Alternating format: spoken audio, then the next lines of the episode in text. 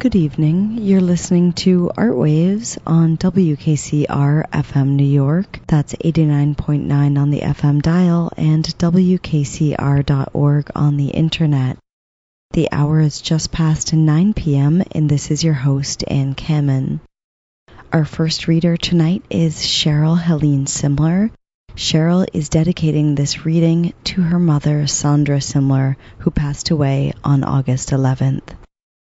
Cheryl, welcome to WKCR. Great to have you here. Thank you. You going to treat us to some poetry? Absolutely. All the poems chosen for this collection, by the way, seem to have a parenthesis in the sense that there was a deeper meaning within the poem than what might be apparent to the reader, and that's why I put them in this collection. So, this first one I actually read at uh, some kind of Columbia University rally for Mumia Abu Jamal a few years ago, and it's called Inactivist. Someone ought to write a poem about apathy, but I don't care.